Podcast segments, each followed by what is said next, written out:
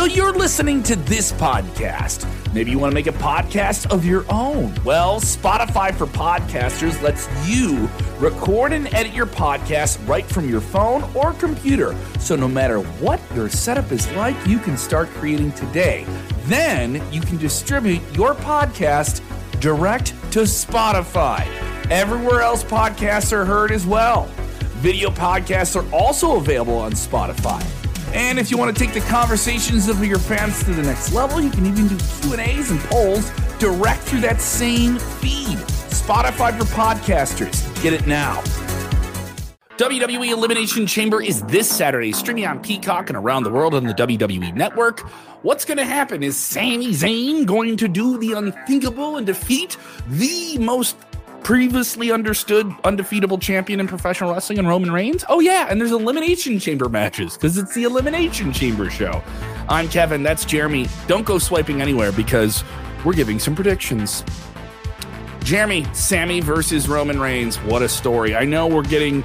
Uh, likely we're getting Roman Reigns winning this match, but I want to know how that's going to happen. I think is the prediction, right? Yeah, I mean, obviously, Paul Heyman has told Jey to stay home and tell his brother Jimmy to stay home. Obviously, real life circumstances, uh, Jimmy is not going to be able to be there in Canada, but Jey can be there. So I would expect Jey to be there and Jey to ultimately screw Sami to set up the tag team match between Sami and KO and the Usos at WrestleMania. Though, I mean, I would love to see a, a U turn, a screwball, a curveball, something to change the road to WrestleMania. Cody threw it in into our minds uh, in a recent interview with Ariel Helwani, where he stated he would not mind seeing a triple threat at WrestleMania. This is a very big rise, such like Daniel Bryan in mm-hmm. WrestleMania 30, Kofi Kingston, who faced Daniel Bryan, Kofi Mania. The Sami Zayn has been the hottest commodity in WWE. I would not hate a curveball here, but I do not expect one. I expect it's going to be Cody and Roman at WrestleMania, which means Roman beats Sami, unfortunately. I don't think, and I also don't think he does it clean. There's there's going to be some other circumstance. Yeah. I guess that's sort of predictable, but it's a matter of how it's done. And I also think you're talking Sami Zayn, the French Canadian son in Montreal. The reaction is going to be through the roof. This is yeah. one of the best roads to WrestleMania that WWE's had in a long, long time. And we're in the thick of it. I loved Raw this week. I love that Cody Rhodes did acknowledge this is the other guy who's coming at Roman at the same time. I like that he said, I don't want to see you next week on Raw. I want to see you at WrestleMania. I yeah. thought that was a great idea and it builds up both guys. You can have both. You can have both guys coming at Roman and have it be compelling. Yeah, it, it would be great to see a, a curveball thrown here. I just don't think they're going to pull the trigger on that. But at the same time, we're going to get a match that's going to be full of energy and full of excitement. There's going to be a lot of moments in this match where you think Sami Zayn is going to get the pinfall and Roman gets up at 2.9. So I, I, it is going to be a very electric and very good match. I just don't see a swerve. I think they're going to thumbs up or thumbs down if you're watching on Kevin Owens showing up. I think Kevin Owens has to show up.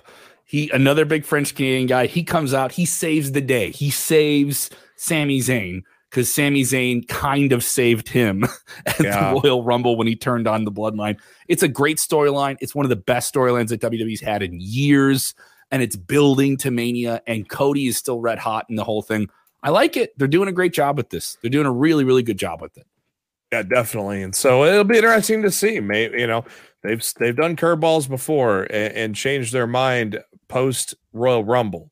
So let's see. You know, see if they go with the crowd or if they just stick to the plan. Absolutely. And then uh, let's get into this. We have elimination chambers on this show. And, and this is going to be a singles match that absolutely goes on after these big, wild, violent multi person cage matches. The Elimination Chamber, you know how it works multiple people held in their pods and they fight around this big cage just kind of hanging over the ring. And it's kind of different. Uh, I've seen some good chamber matches, I've seen some bad ones that just kind of slog along and have a couple of different elements. How do you think they can make this one, the first one under the Triple H administration of WWE, really pop off? And which one is more compelling to you, the men's or the women's? I think the men's is just for the fact that there is a lot of different ways you can go here. I think there is only really truly one person in the women's match that can win this match. I think it's obvious who's going to win this uh, as opposed to the men. The um, you know, plus uh, you look at the men, you got Montez Ford. What is he going to do in that thing? You know, oh, he's going to do some crazy stuff. He's jumping off one of those pods. He could, he could, he could jump off the top uh, turnbuckle and grab the roof probably. so he's probably going to do some crazy stuff like that, and uh, that's going to be kind of an interesting thing to see. It's going to be interesting to see uh, what do the big men do in that match with Bronson Reed and Damian Priest. On the women's side, I mean, there's a lot of great talent there, but I think the it, it, I, I just think it's it's too easy to predict who's going to win. Who do you think wins the women's one? Give me your lock. Uh, it's who I predicted uh, uh, weeks ago before it was even set in stone, and it's Asuka. Asuka hmm. has oh. reformed herself as her former uh, her former persona of Kana, and that's going to be an unstoppable killing machine. I think she's going to uh, be the one to take out probably the most women in the chamber. She may pull a Shayna Baszler and eliminate all five women. You never know. I remember, I remember when they did that. A lot of people were upset about it. Yeah. So I I just don't. Uh, Liv Morgan is a possibility, but do you? Is there a market to see Liv Morgan and Bianca Belair? Not really. Nikki Cross is still trying to get on her own as she's going back to her old sanity persona.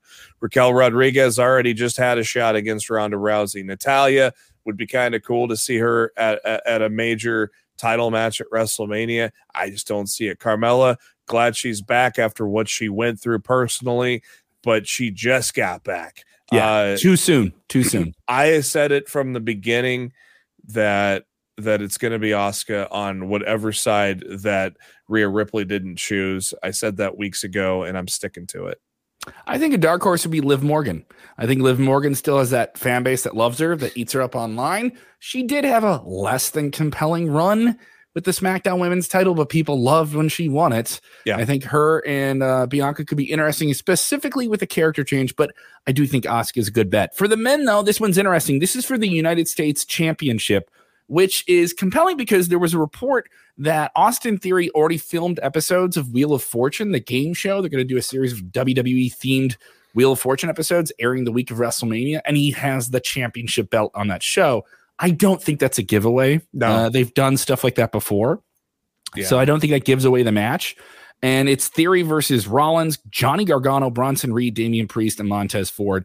Uh, I really feel it's it's a match where this is Rollins' match to win. If he, if he's not if he's not going into re- if he's not going to WrestleMania with a title in a big match against a big name, uh, I, I would I would be surprised. I really think he could go in there and maybe uh, defend that championship against Logan Paul. And that, and I think it's a really big direction they could go and something they could actually set up at the end of the match. Yeah, I guess that's a way he could go because obviously he's going to face Logan Paul at WrestleMania. Is Logan Paul's schedule going to open up more where he could beat Rollins and, and take off with that U.S. title? I would love to see a dark horse in Montez Ford, and let's just start that solo career of both men because we know both men are going to have great solo careers. You know, maybe it's the time there. I predicted on another show that Montez Ford was going to win it, but uh, you know, I've gone back and forth many times uh, over the uh, over the course of this week, and I think in the end, I think Austin Theory is going to squeak out as the winner. Let's get into this one. Long, long personal issues here. Edge created the Judgment Day last year at WrestleMania. Then they turned on him. Then they wrecked him. Then they beat up his wife.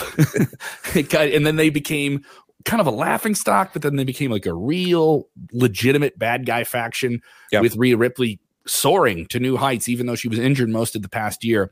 It'll be Rhea Ripley and Finn Balor representing the JD, taking on Edge and his wife, a Hall of Famer in her own right, Beth Phoenix. I really think they got to keep Rhea Ripley red hot, and she has to crush Beth Phoenix and get get ready for WrestleMania in this match. Yeah, Rhea Ripley is going to get the pinfall here, pinning Beth. Uh, there is no way they're going to have the Judgment Day lose ahead of Rhea facing Charlotte Flair. They're probably going to move the entire Judgment Day over to SmackDown once this is done. I mean, they've already made some moves to move some Raw superstars over now with Maximum Male Models. A couple other moves could probably be made between now and then. Of course, then there's still the the rumored draft, but we've not heard anything about that now. So we just got to assume there's no draft ahead of time. Rhea's going to win, and that whole faction is going to move what do you do with Edge? Edge is, Edge is a huge name. You got to do something with Edge going into WrestleMania and make it interesting. I think. I think it's going to be Edge. I think it's going to be Edge Finn Balor inside Hell in a Cell. That'd this, be great. This, this, feud has been going on for over a year. Hell in a Cell is a perfect thing to uh, to be a, a, a feud ender. This has been going on for well over a year. Hell in a Cell is not going to probably be a premium live event any further. I don't mm-hmm. know if Triple H confirmed that or not, or if that was just rumor. He's alluded to it. He hasn't flat out said it. I would not be surprised if you see Hell in a Cell. Uh, this was originally supposed to be at the Rumble, push it to Mania, uh, and uh, you know end a year long feud between these two guys. So I think that that there's going to be plenty for Edge and Finn Balor to do at WrestleMania, but there is uh, there's no way that that the Judgment Day are going to lose this one on Saturday.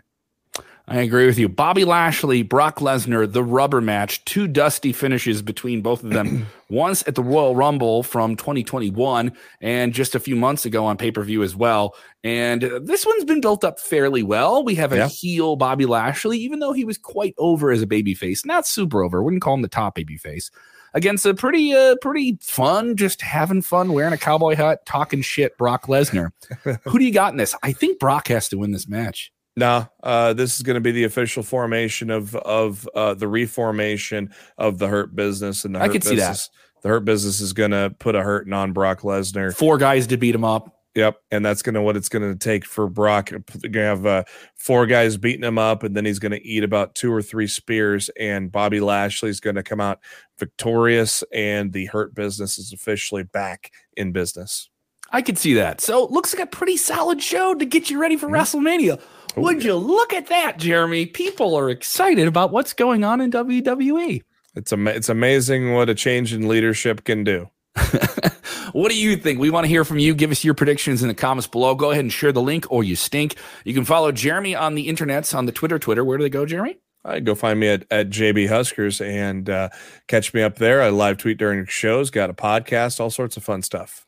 You can follow me at Kev Kellam. That's K E V K E L L A M. Got a lot of stuff going on, including AAW. Yes, AAW Pro Wrestling streaming on highspots.tv. I'll be there live backstage correspondent for all of the action. So many big people on that show, including Impact World Wrestling Champion Josh Alexander taking on Rich, um, just just a rich character, the swag champ himself. Ren Jones, just an incredible guy. Uh, recently appeared on SmackDown. So that big match going down this Friday. That's going to be on streaming on highspots.tv. Cool stuff. All right. Thank you guys so much for supporting everything Sportskeeda. Fresh content coming at you as well with the Sportskeeda Wrestling Awards. We brought up a uh, Edge in a Hell in a Cell match. He won the 2021 Sports Sportskeeda Wrestling Award for Match of the Year. Hell in a Cell, him and Rollins. So that's coming up real soon too. Thanks, guys. Appreciate it.